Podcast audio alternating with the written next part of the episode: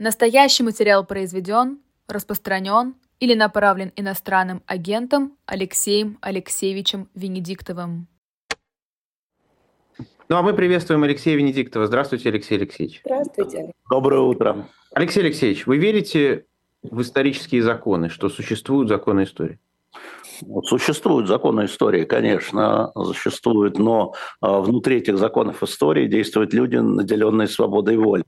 Поэтому движение может ускоряться, обращаться вспять, а, делать а, загогулину. Так что да, но законы существуют, безусловно. Вы верите в то, что э, то, что, тот цикл, в котором мы сейчас, похож на цикл Ивана Грозного? А, ну да, я читал это замечательное исследование. Ну нет, конечно, но это все игра ума, но это очень здорово написано.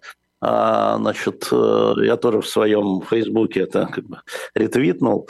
А, но это такое, это такое бегство от действительности на самом деле, потому что когда ты находишься внутри а, этого цикла, внутри учебника истории, внутри параграфа истории, а когда ты его читаешь, ты не можешь на это повлиять. А когда ты находишься внутри, ты можешь на это повлиять.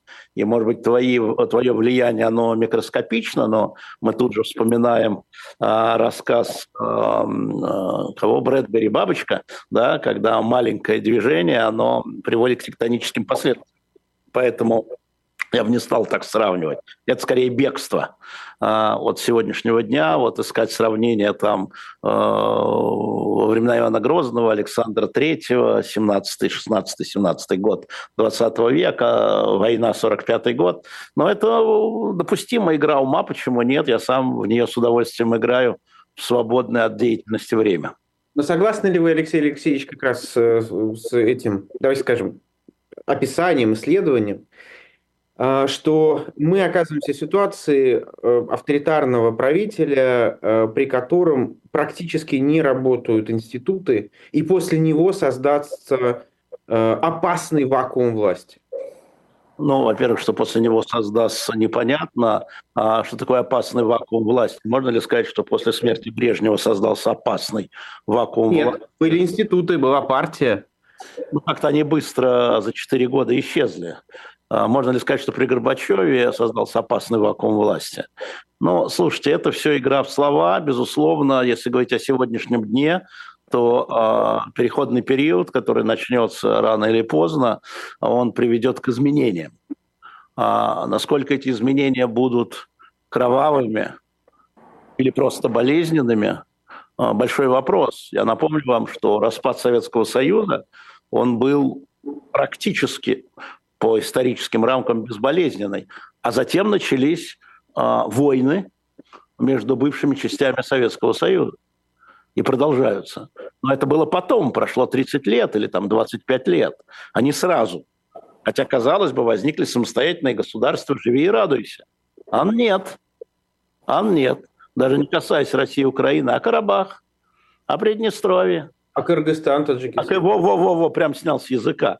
Знаешь, поэтому не все видим. Да? Любой распад империи, если говорить о распаде, Османская империя, а Балка... все забыли, что Балканы это были частью Османской империи и частью Австро-Венгерской империи. И вот там э, шли э, очень кровавые события. Ну и кто же теперь смотрит-то, да, уже на, на фоне нынешних событий. Но тем не менее, э, года здесь не приходится, здесь надо знать о такой угрозе, и при, э, при переходе от одной э, системы власти к другой, надо учитывать эти угрозы и их менеджировать. Заранее говорить, о, как хорошо все получилось. Но проблемы-то остались, эти проблемы надо было разрешать, и, на мой взгляд, было возможно разрешать. Ну, я про Карабах э, не скажу, но про Россию и Украину возможно было решать путем переговорного э, характера, если, если бы э, вот так, угрозы такого военного противостояния с такими жертвами, такими последствиями люди могли себе представить. Но поскольку люди не могли себе это представить, да, то оно катилось вот по наклонной.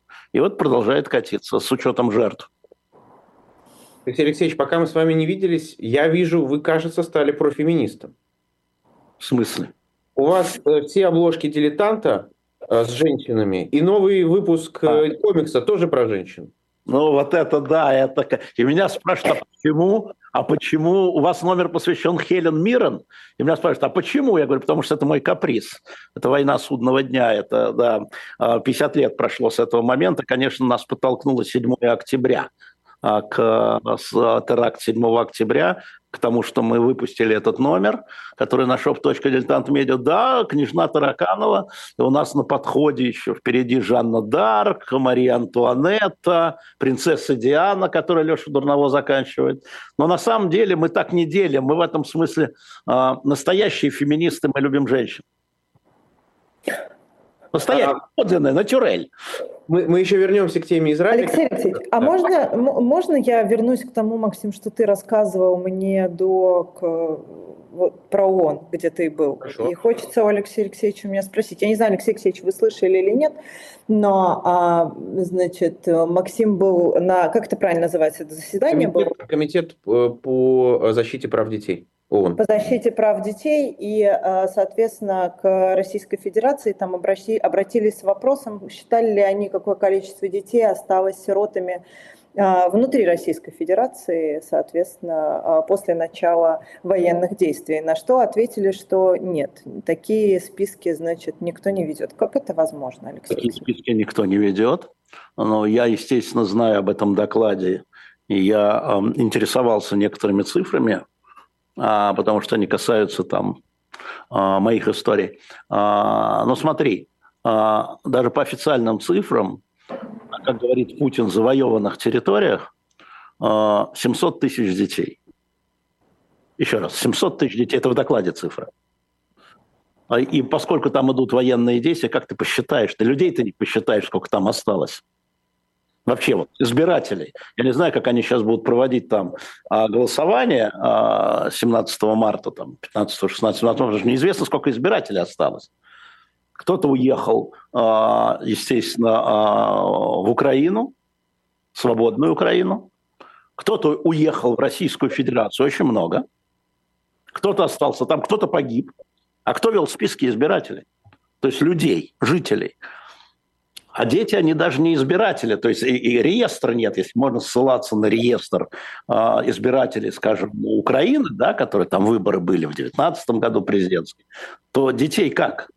И это одна из главных проблем, потому что когда ты ищешь там, есть запрос, приходят же запросы на воссоединение семей с Украины, и ты начинаешь искать этих, а где они? они их, война их перемешала. Сначала там, потом сям, переходили города из рук в руки, да, а родители уезжали с детьми, родители уезжали без детей, а, родители оставляли дедушкам, бабушкам, что думали, что скоро вернутся, родители уезжали на заработки, уезжают на заработки. А, поэтому, Ир, конечно, можно придумать реестр, написать его, вообще не вопрос. Но это неправда будет. И, значит, э, там еще есть странные цифры, я вот разбираюсь с ними – я всем советую посмотреть этот доклад. Его представлял замминистра труда Вовченко, Алексей Вовченко. Да-да.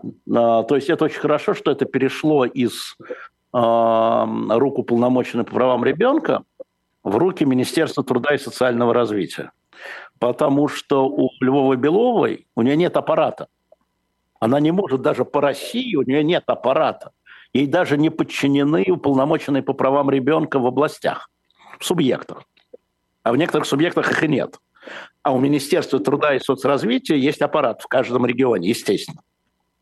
И сейчас, я думаю, как раз вот они начнут заниматься этим списком, реестром, как угодно. Э, это очень интересно. Слушайте, но эта история, э, она, к сожалению, каждая история трагичная. Каждая история, каждая. Не, не 5 тысяч детей, а 5 тысяч трагедий. Надо, чтобы это понимать. Дети находятся как бывает, об этом счастье такое бывает. А, а поиски занимают очень э, значительное время. Очень значительное время. Причем есть дети, которые, скажем, э, в ДНР, ЛНР, напомню вам, она э, ДНР, ЛНР, так называемая АРДЛО, да, они до сентября 22 года России признавались территорией Украины. Да? Вообще ничего. Ну, это вот ваше дело. А тем не менее, на самом деле – очень много людей, семей поскольку это была прифронтовая зона, уж надо честно сказать, что там продолжались столкновения, несмотря на Минские соглашения, не, конечно, не такие, как сейчас, но уезжали, причем совершенно не отчитываясь, куда они регистрировали, они украинские граждане а, ДНР, ЛНР, да? Они уезжали в Россию, они уезжали на Запад, на Запад, в смысле в Украину, в Украину, э, киевскую, что называется. И где они, что они, как они растворяются, как соль в, э, в кипятке. А в списке есть, они были, они были, ЗАГС, ЗАГСа документы. Это такая очень, я бы сказал, муторная, тяжелая история, а, которые все эти цифры, я бы к ним, Максим, в этом докладе относился бы скептически, не потому что хотел нагнуть, обмануть, хотя там, наверное, тоже есть лукавство. Просто нет. Невозможно. То, то, то, то давайте электронный реестр, то давайте не будем делать электронный реестр, а будем бумажки из ЗАГСов, а, которые переходили два раза из рук в руки, как в городе Изюм, где там много чего сгорело, на самом деле. А, и здесь дело не в бумажках, а в конкретных людях, семьях, детях. И поэтому вот эти две истории а, я сейчас объединяю в одно. Это военнопленные дети. Это воссоединение семей вот называю воссоединение семей, это чрезвычайно тяжелая история. Она не просто тяжелая, она вот э, неразрешимая сейчас. То есть каждый конкретный случай может быть разрешим, а в целом она неразрешимая. Я не вижу никакой возможности. Вот мы посмотрели, а, а сколько военнопленных, скажем, украинских в Российской Федерации. И вот, наконец-то, позавчера а, дали цифру украинцы. 9 тысяч военнопленных, порядка 9 тысяч, так никто не знает, люди пропавшие без вести. Их полторы тысячи гражданских. А кто такие гражданские? Подождите секундочку, какие военнопленные гражданские? А списки никто не дает, и их нет, потому что. Потому что если ты попадаешь в плен, это так же, как с ребенком. Ты можешь быть полковник Иванов, но ты понимаешь, да, что тебе нельзя, потому что ты, скажем, СБУшник или ФСБшник, ну, с двух сторон. И ты называешься рядовым Петровым. Нет у нас полковника Иванова. Скажу, я рядовой Петров. И все. И никакие списки не работают. Какой рядовой Петров? А, это я вам просто говорю вот фактические истории, которых много. Их очень много. Нет этих людей, нет никаких э, рядовых Петровых. Как нет? Вот у вас рядовой Петров. А где полковник Иванов? А мы знаем, что он у вас в плену, мы на фотке видели или там на видео. Да нет, это рядовой Петров. Это с двух сторон с двух сторон. И когда идет обмен, да, воссоединение семей или когда дети соединяются, вдруг оказывается, что э, люди живут под чужими личностями. Еще один маленький момент, вот эта история с французскими, то мы говорим наемники, то они говорят добровольцами, да, ну бог с ними, а с французскими гражданами. Да. Они, половина, они половина под псевдонимами. Они половина под псевдонимами. Нет никакого Дюпона, а есть Дюнон, понимаешь?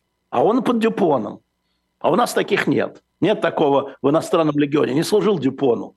А на самом деле он Дюнон, но взял себе Дюпона. Вот и все. То есть это историю, которую тоже надо понимать. А, когда говорят, вот списки не те, вот списки не те, конечно. А какие они те? А как они те? По ДНК, что ли? ДНК у нас нет. Я имею в виду, у украинцев нет ДНК российских, у россиян нет ДНК украинских пленных. И как чего опознавать? У BBC была, у русской службы BBC Ну, масса была, проблем, да. Да, у русской службы BBC была большая статья как раз про вот э, гражданских украинских граждан, которые находятся в следственных изоляторах э, в России, какое их количество там, и как они туда попадают. Это, это было буквально несколько недель. 8 января, вот найдите, пожалуйста. Да, Я читал. Да. Я читал, это частично правда. Это не полное. То есть все, что там правда, но не вся правда ими вскрыта. Да, вот те сложности, о которых я вам говорил, там они отсутствуют. Когда люди под чужой идентичностью. А как проверишь? Он тот или не тот? Как его найдешь? Там еще и проблема в том, что, в принципе, непонятно, где искать, потому что, ну, как бы военнопленных хотя бы понятно, где искать, а где гражданских искать непонятно вообще. Совершенно, совершенно справедливо, совершенно справедливо. Да и военнопленных тоже не совсем понятно, где да искать. Да непонятно, жив человек или не жив уже. Тоже. Давайте я вам страшную вещь скажу, что вот э, э, по самолету а останки в пластиковых пакетах, мешках как идентифицировать их даже для возвращения. Это чьи останки? ДНК нет. Что мы передаем? Что передавать? Ну, кроме летчиков, я имею в виду, кроме российских граждан. А как передавать? Что передавать? Вот, например, это называется, потому что никакое ДНК, когда эти люди были в плену, а, никакой, ну, ну, ну, ну, не собирали ДНК, и что? Ну, он а, рядовой Иванов без документов, а он полковник Петров или наоборот. Ну, ну, вот даже последние события трагические, они вот показывают э, следствие всего вот этого. Давайте к другой войне перейдем. Как раз Ирина читала в новостях, что Американцы поедут усиливать, на подмогу приедут в Европу для переговоров. Насколько, на ваш взгляд, эти переговоры действительно сейчас краеугольные? А, ну, давайте так. Они, сегодня они необходимы для того, чтобы не допустить эскалацию. Они не решают никакой проблемы. Они ее замораживают. Но сегодня они необходимы, чтобы а, эскалация не развернулась на весь Ближний Восток. А, от там а, хуситов э, до Ирана, Тегерана до, до чего угодно, короче говоря, до Каира и так далее, до Ливана, до Сирии. Поэтому если то, что уже, как сказать, то, что уже двинулось в эту сторону, двинулось в эту сторону благодаря посредникам, в принципе достигнуто понимание, насколько я знаю, а, что обмен заложников на приостановку военных действий Израиля и плюс выпуск из тюрем тех палестинцев, которые требуют, а, соответственно, Хамас, а, это движется. И, насколько я понимаю, Берс поедет туда ровно для ускорения, потому что каждый день может привести к трагедии, к новому случаю, ну, вот опять к случаю подобному самолету Ил-76. Какой-то случайности даже, да, там, нескоординированности. А, и тогда во время приостановки действий можно как-то что-то начать говорить. Но пока идут а, военные действия, говорить, ну, это сложновато. И пока есть заложники – и пока есть заложники. Поэтому это позитивный фактор. И, конечно, американцы там играют свою роль, но значительную роль играют переговорщики. Это Египет, Катар, Саудиты и Объединенные Арабские Эмираты, ну и Иордания. А, это главные переговорщики сейчас, потому что никто из этих а, государств, умеренных, скажем, арабских режимов, не хочет распространения военной эскалации на свои территории. Это вот Израиль то удар по Дамаску доносит, да, по Сирии, то по Ливану, ну, гоняя за э, этими э, руководителями Хамаса и их иранскими советниками, генералами. Э, остановить, заморозить, начать разговаривать, нудить. Нудить, нудить, может, на что-нибудь вырулим. Но главное, чтобы к вооруженным, там, чтобы это не захватило, чтобы арабская улица не пришла во дворцы руководителей, да, чтобы Израиль не бомбил базы, ну и так далее. Это важная история, но, повторяю, надо понимать, что она вот... Э, э, это передышка. Это передышка. Но она важна, очень важна. Это очень важная вещь. Э, первое – заложники. Второе – прекращение военных действий и начало переговоров по сути, которое ну, вот уже, вот уже вот вот оно уже, вот уже вот. Вот тут есть история переговоров, да. Ну что, война судного дня, там американцы, мы делаем об этом большой материал, а там американцы э, Израилю выкрутили руки просто. Там у нас это есть. Киссинджер, и, кстати, в фильме «Голда», да, это очень показано, как он выкручивал руки. И как Брежнев, а, когда его спрашивали, арабы требуют, сейчас я попробую вам даже найти, как великие державы в этом участвовали – найду, да. А, значит, э, Громыко говорит, арабы будут обижаться, мы не дадим такое оружие. Да пошли они к такой-то матери, говорит Брежнев. Сейчас как... Это я цитирую. Это я цитирую. Да тут война сейчас полыхнет, нам не туго. Называется «Миролюбивая сила». Это был Советский Союз и Соединенные Штаты Америки заставили прекратить войну. Но сейчас Россия просто не в состоянии это сделать. На свою ведет военную как сказал Квачков, странную военную операцию. А, вот. а э, американцы сейчас тоже, в общем, э, оказалось, что они с хуситами ничего не могут сделать. И там ничего не могут, ну, военные силы, я имею в виду. Они могут сдерживать, угрожать, но сделать не могут, поэтому арабские режимы здесь играют. Как, кстати, в переговорах и об обмене военнопленными и детьми Катар возник. Катар в Москве маленький Катар, вот такое посольство Катара является одной из центральных мест договоренности об обмене военнопленными между Россией и Украиной. Кому в голову это когда-нибудь могло прийти? Или там по детям, да, через посольство Катара. И вот они сейчас поднимают. Это такая, такая история, которая меняет конфигурацию мира на самом деле. А почему именно Катар, Алексей Алексеевич? А, я спросил. Мне сказали так те люди, которые непосредственно, вот непосредственно говорят, понимаешь, говорит, а вот там как, вот премьер-министр Катара берет трубку, звонит послу, и все происходит за 10 минут. А когда мы попросили помощи французов, француз сказали, да, только мы запросим Париж, а Париж говорит, мы запросим Брюссель. Уже прошло 4 недели, поезд ушел, людей освободили, а мы еще ответа не получили. А Катар просто авторитарно, шейх говорит, сделать ну и финансирует э, массу вещей, я имею в виду про обмен, там, там тоже же нужно и про детей привести, перевести, это, это тоже они делают. Вот, вот, вот. Чего вдруг они такие гуманисты стали? А, они, э, Какая у них выгода? они не гуманисты, они завоевывают авторитет, как любая страна а на любом конфликте пытается стать посредником, потому что это потом принесет дивиденды. Все благодарны. Все благодарны. Катар э, рассматривается как э, финансист Хамаса. И, соответственно, его репутация и угроза ему велика. Вот они сейчас как бы отодвигают от себя эту угрозу, принимая участие в освобождении израильских заложников, например, и организуя это, например. Все понятно, это политика. Это же политика, она же видна всюду. Алексей Алексеевич, а вы упомянули Квачкова. Да. Приходил, да, э, выступал э, возле суда. Да. После, после того, как э, дали 4 года Гиркину. Да. А Хвачков сядет? Все сядут? Подожди, ну кто же знает? Это же вопрос угроз, да?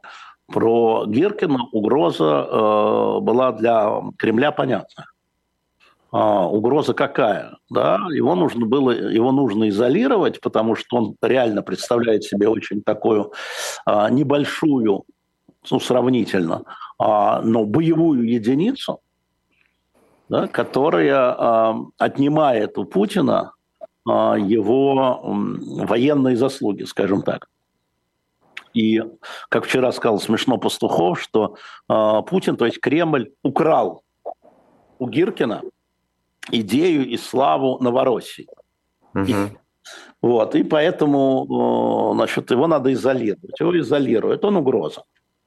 Квачков может стать угрозой, потому что с Квачковым связана, хотя он был оправдан, напомню вам, связана попытка покушения на российского политического деятеля Чубайса. Значит, допускаемая история. Я думаю, что его, конечно, спецслужбы ведут. И в случае там, того, если он чего-то начнет, конечно, его изолируют. А, это вопрос не связан с голосованием 15, 16, 17. Вопрос связан вот с э, общим... Ну как, я, я всегда говорю, Путин говорит, я ваш Гиркин, я ваш Клочков.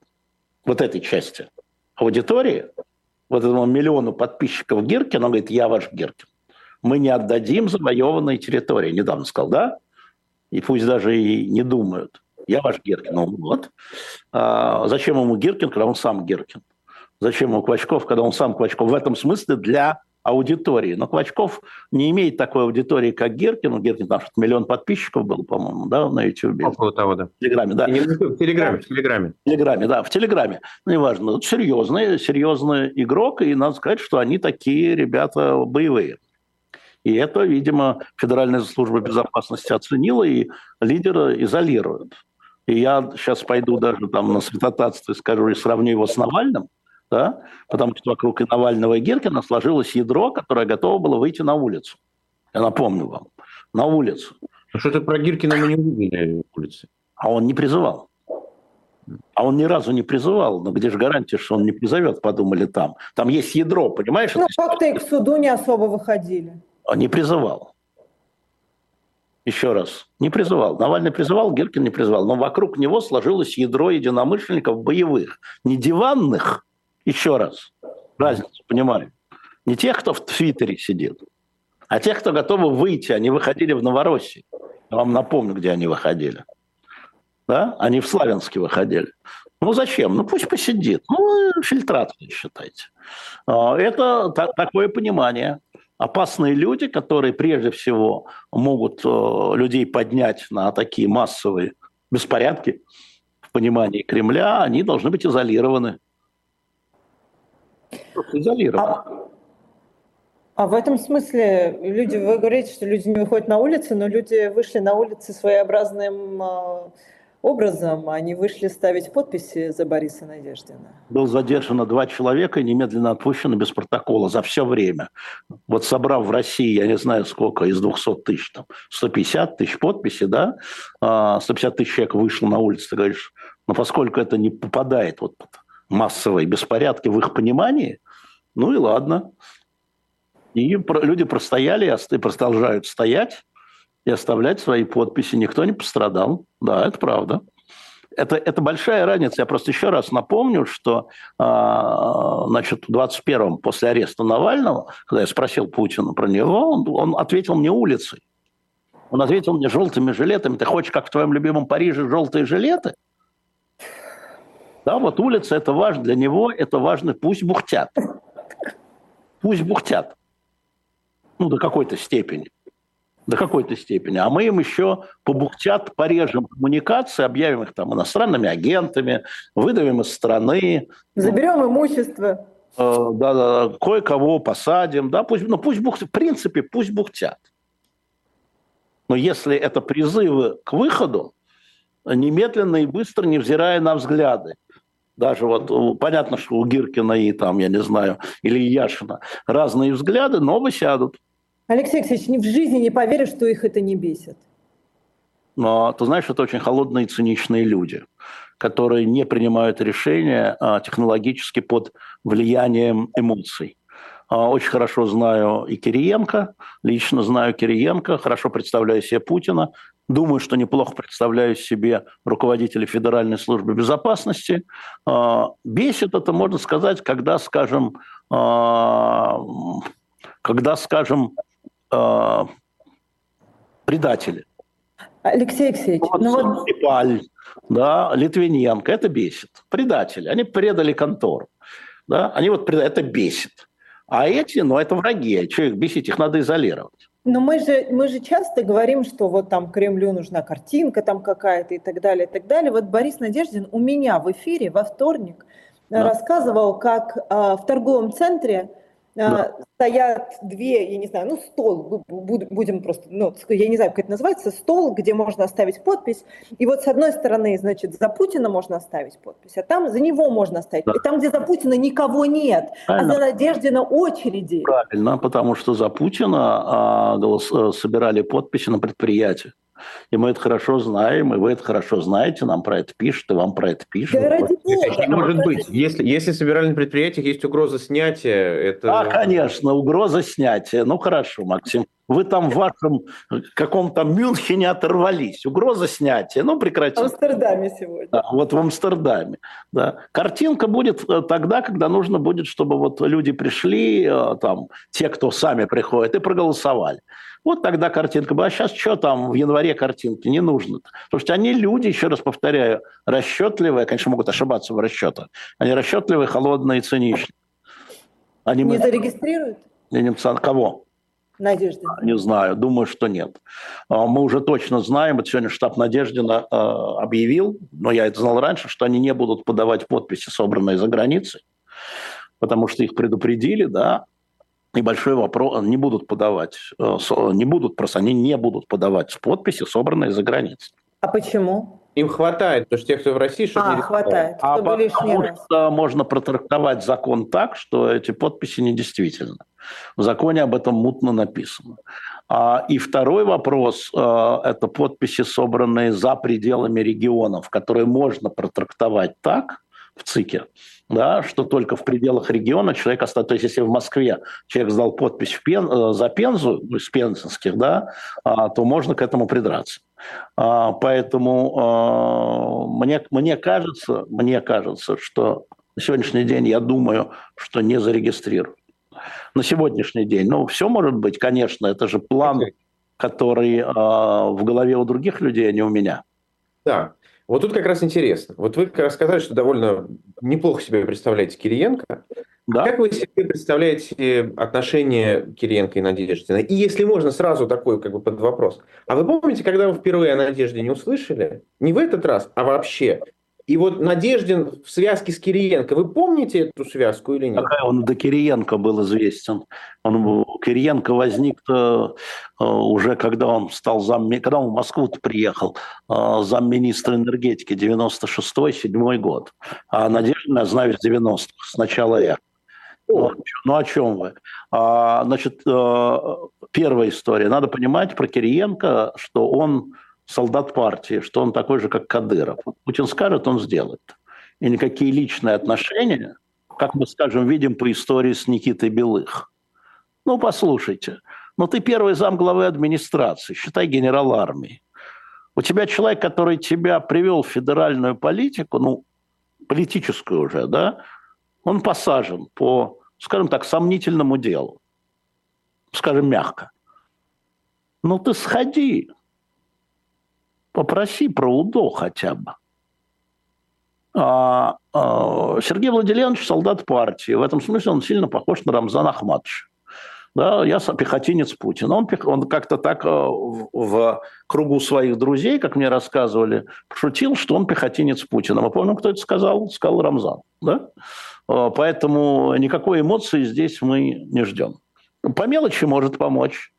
А, были такие случаи на моей памяти, в моей практике уже, уже буквально прямо перед военными действиями, но очень по мелочи. Свою карьеру он не подставит под какого-то Белыха или под, тем более под какого-то Надеждина.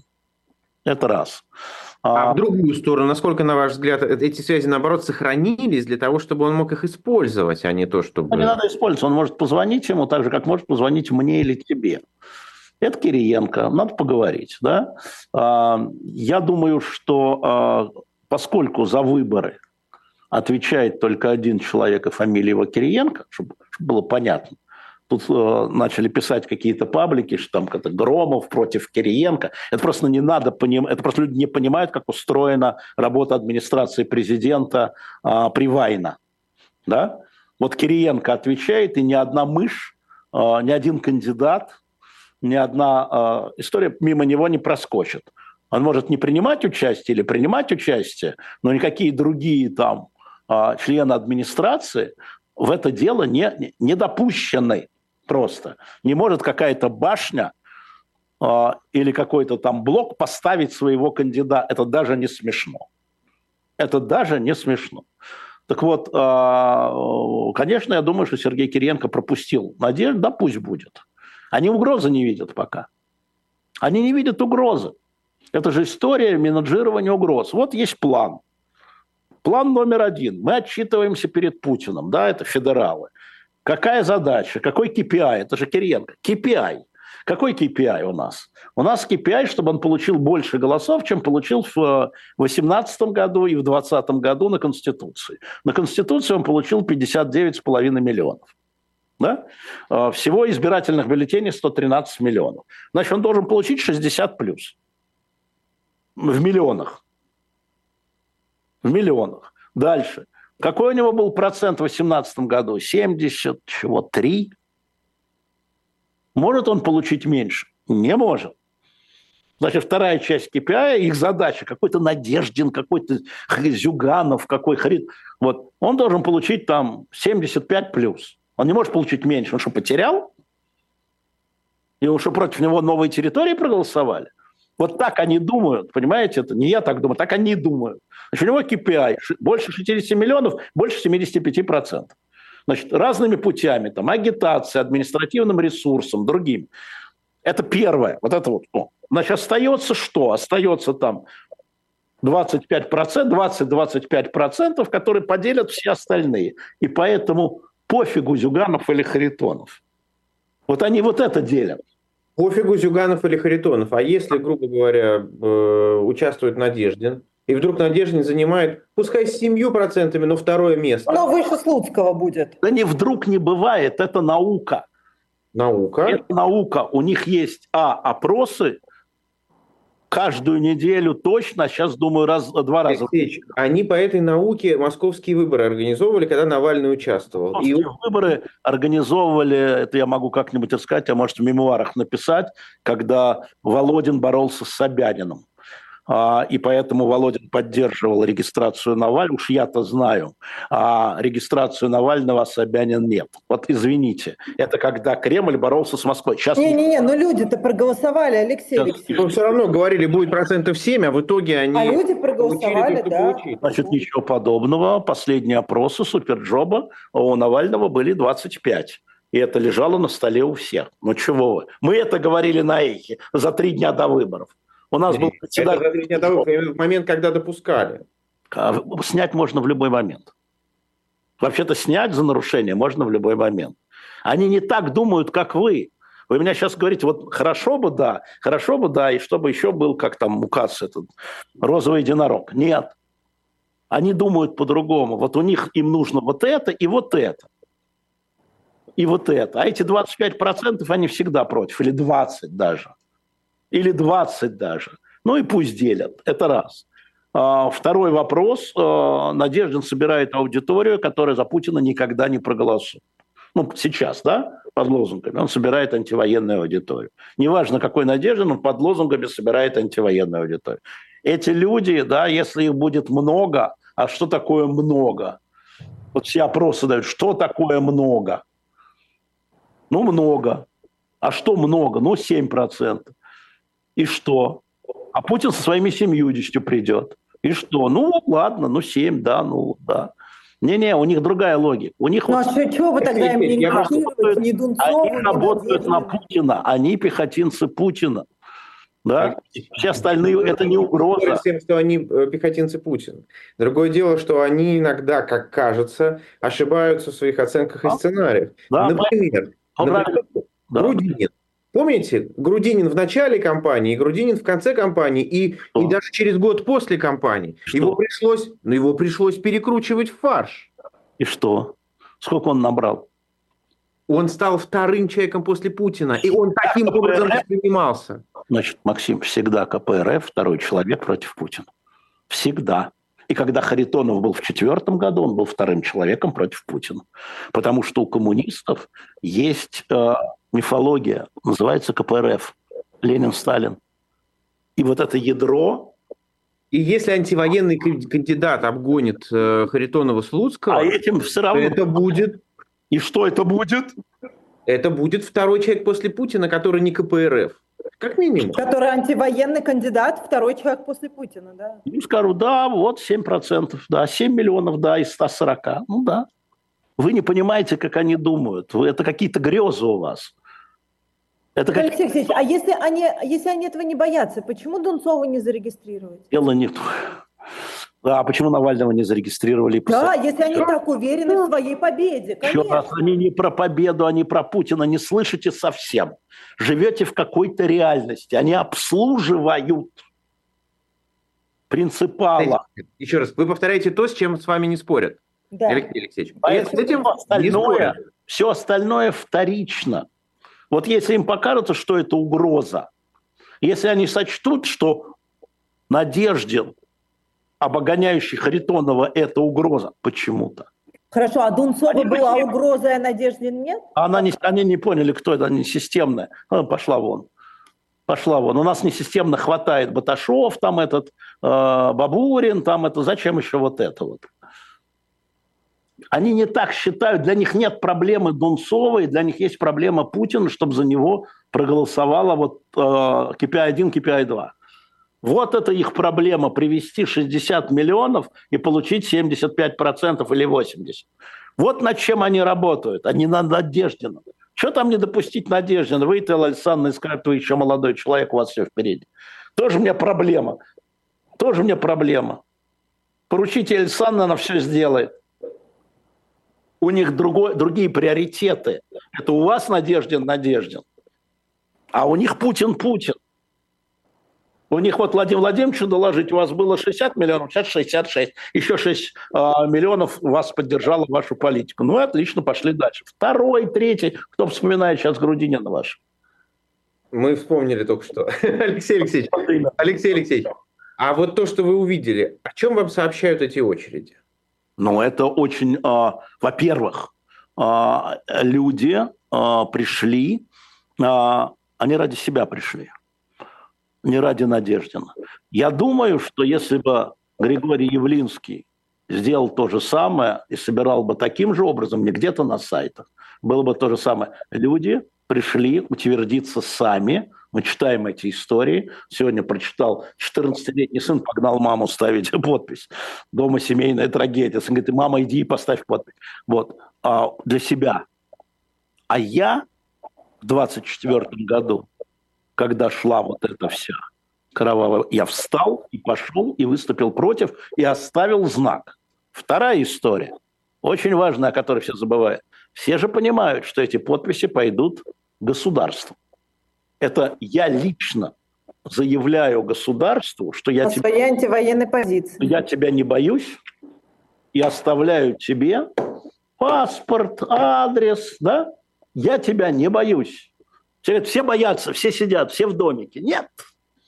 И человек оказывается в комьюнити. Он не один на один со, своей, э, со своим чувством безысходности. Он оказывается в этой э, толпе, группе, очереди единомышленников. Он с ними знакомится, он с ними разговаривает, ему есть с кем поговорить не только среди обычных каких-то свой кружок где-нибудь на кухне. Нет, он видит разных людей. Я не один такой. Вот о чем эти... Вот почему это очень важная история была вот в этих очередях. И неважно, где они были, в Амстердаме или в Пензе. И не важно, что в Ингушетии два человека. Два человека рискнуло. Ну, это было позавчера, два. Два человека рискнуло в Ингушетии подписаться. И они знают, двое, что они, их двое, и они, они будут коммуницировать. Он не один. Это очень важная история для них, не для Надеждина, не для политического процесса, не для регистрации. Да? Это очень важно для этих людей, для этих 200 тысяч, которые подписались. Да, и это важно. И э, не просто так там Юрий Шевчук сегодня выступил, поддержал это. Э, Надеждин. Где Надеждин и где Шевчук? стала поддерживать. А где Юлия Навальная и где Надежда? Угу. Это вообще поразительно, честно где, говоря. Где Михаил Ходорковский, человек очень ревнивый, к вниманию, и где Надежда? Да практически все лидеры оппозиции, да. Почти, да. А, ну, не важно, это же политическое. Те люди, которые поняли, как это важно для а, просто людей, еще раз, люди сознательно оставляют свои данные, люди сознательно бросают вызов государству, сознательно говорят себе и находят своих э, э, товарищей, которые такие, совершенно разные, такие же, как они. Они не сидят дома по квартирам. Это сколько было жалоб в первый год. Я прихожу на работу, все за СВО, я один такой идиот. Я прихожу в поликлинику, я боюсь говорить, потому что там на диктофоне запишут, что я там... А вот они пришли туда. А там все такие стоят вот в этой очереди часами. Конечно, важная история. Конечно, важная история. Я думаю, что, э, собственно говоря, если бы и другие кандидаты это делали, да, это можно было бы замерить, а кто? Вы предвосхитили мой вопрос. Вы же общаетесь с Григорием Алексеевичем? Григорий Алексеевич у нас будет 10 а до этого ну, сейчас, да, сейчас нет. Он, кстати, не поддержал, вы, вы не видели? Нет, не поддержал. Я задам вам первый вопрос. Будет да? почему не он, никто из яблока, из известных да. И даже такие, как Шлосберг, Вишневский, там люди, которые с явно антивоенной позицией, насколько я знаю, может быть, я ошибаюсь, насколько я знаю, не, не только не поддержали, и подписи не поставили. Но я знаю в Москве яблочников, которые поставили подпись. Потому что его лозунги Надеждина просто один в один первые совпадают с Явлинским. Остановить войну, штыки в землю, выпустить политзаключенных. Никакого противоречия. Две. Две первые позиции, Явлинская и Надежда, неразличимы. Вот они, вот они. Неразличимы. Алексей Алексеевич, ну, вы, мы видим, как, э, собственно, выходили, ну, ставили подписи за Дунцову, потом с Дунцовой перекинулись на Надеждина. Да. А это, ну, то есть это цепочка такая, это пойдет куда-то дальше? Кто дальше? Дованков? Я не сама. Ну, что же пойдет дальше? Значит, еще раз. Это Можно очень... ли передать этот капи- политический капитал, эту политическую да. эстафету кому-то, кто будет в списке? Я думаю, что да. Я, я думаю, что не просто так один из кандидатов уже зарегистрированный, я имею в виду от партии новых людей, Дованков. Дованков, который, собственно, тоже за Надеждина. Поставил подпись, но он на Раду русских поставил подпись, и еще за кого-то поставил. Это его позиция. А, ну, она понятна на всякий случай, да. Но я думаю, что а, если он будет выступать с позиции немедленное перемирие и освобождение политзаключенных, то частично этот капитал перейдет Дованкову если он будет занимать так вот в тех же терминах, да, ту же позицию, если он, э, если Надежда не зарегистрирует, давайте подождем, mm-hmm. не будем торопиться, но да, этот капитал может, эта цепочка перейти к Дованкову, тем более, что, как мы знаем, Алексей Навальный призвал голосовать э, за любого, кроме Путина, но вот это, анти, скажем, антивоенная вот этот поток, который образовался, или ручеек, как говорят в администрации, или поток, как говорим мы, все зависит от оптики, да, а он э, активно может пойти проголосовать за самого, за самого из провоенных, антивоенного кандидата. Кто возьмет эти лозунги? Самого антропоморфного, как принято говорить. Но, э, Алексей Алексеевич, вот я просто хочу успеть, тема большая, можно сказать, философская. А, вы сказали по поводу поликлиники и записать э, друг друга, да? Угу. Во-первых, я просто от, отреагирую на, на тот кейс, который вы у себя в телеграм-канале разместили, да? Как врача записали коллеги. Да. это прямо вот, как это скорее исключение, это что-то выбивающееся, или это становится нормой? Нет, я не вижу этой нормы. Именно поэтому опубликовал, потому что а, отдельный случай, как это происходит – а, они, конечно, а, вызывают оторопь. Да, это коллеги, это в кабинете, это частный разговор. Два врача-гинеколога. Я эту историю на Камчатке разбирал, изучал. Видимо, это был не первый разговор, и поэтому, ну как иначе представить себе, вот мы встречаемся в коридоре, я включаю телефон, диктофон, но нет, конечно. Видимо, это был не первый разговор. А, есть еще история, как в метро студент с ПГУ увидел у какой-то женщины а, в метро, как ему показалось, украинский шеврон, и написал заявление. На нее ее нашли, оштрафовали. Хотя вроде бы это не запрещено никак, никаким законом, можно подтянуть. Да? То есть такие случаи, они показывают, что а, Э, среди населения есть люди, которые искренне возмущаются антивоенной позицией. Ну, искренне.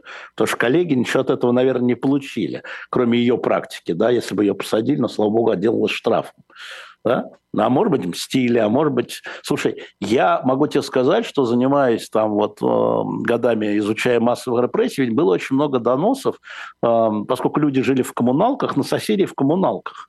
Освобождалась квартира, и можно было на нее претендовать. И люди специально провоцировали там на анекдоты, а затем писали заявление, человека забирали, комната опечатывалась, а дальше к тебе попадет. Да? Или попадет к какому-нибудь новому вселенцу. Алексей Алексеевич, тут вопрос к нам с вами, как учителям истории. Почему мы так научили Сергея Миронова в школе, мы собирательные учителя да, истории, Миронов, да, он принимает сейчас закон такой же, по которому у его деда отняли все и сослали? Да, это правда. Деда Сергея Миронова, все правда, отняли, реквизировали, он голосует за. А про школу я тебе могу сказать. У меня, я же встречаюсь с учениками своими бывшими. Они все, все учились у меня, и у всех разная позиция, в том числе есть. Абсолютно. А, прокоммунистические, есть про СВОшные, есть анти-СВОшные, а, есть уехавшие, есть сделавшие карьеру, есть занимающие высокие должности, есть посаженные из одного класса. Есть Бородай из вашей школы. Уж не помню, ваш он ученик или нет, но...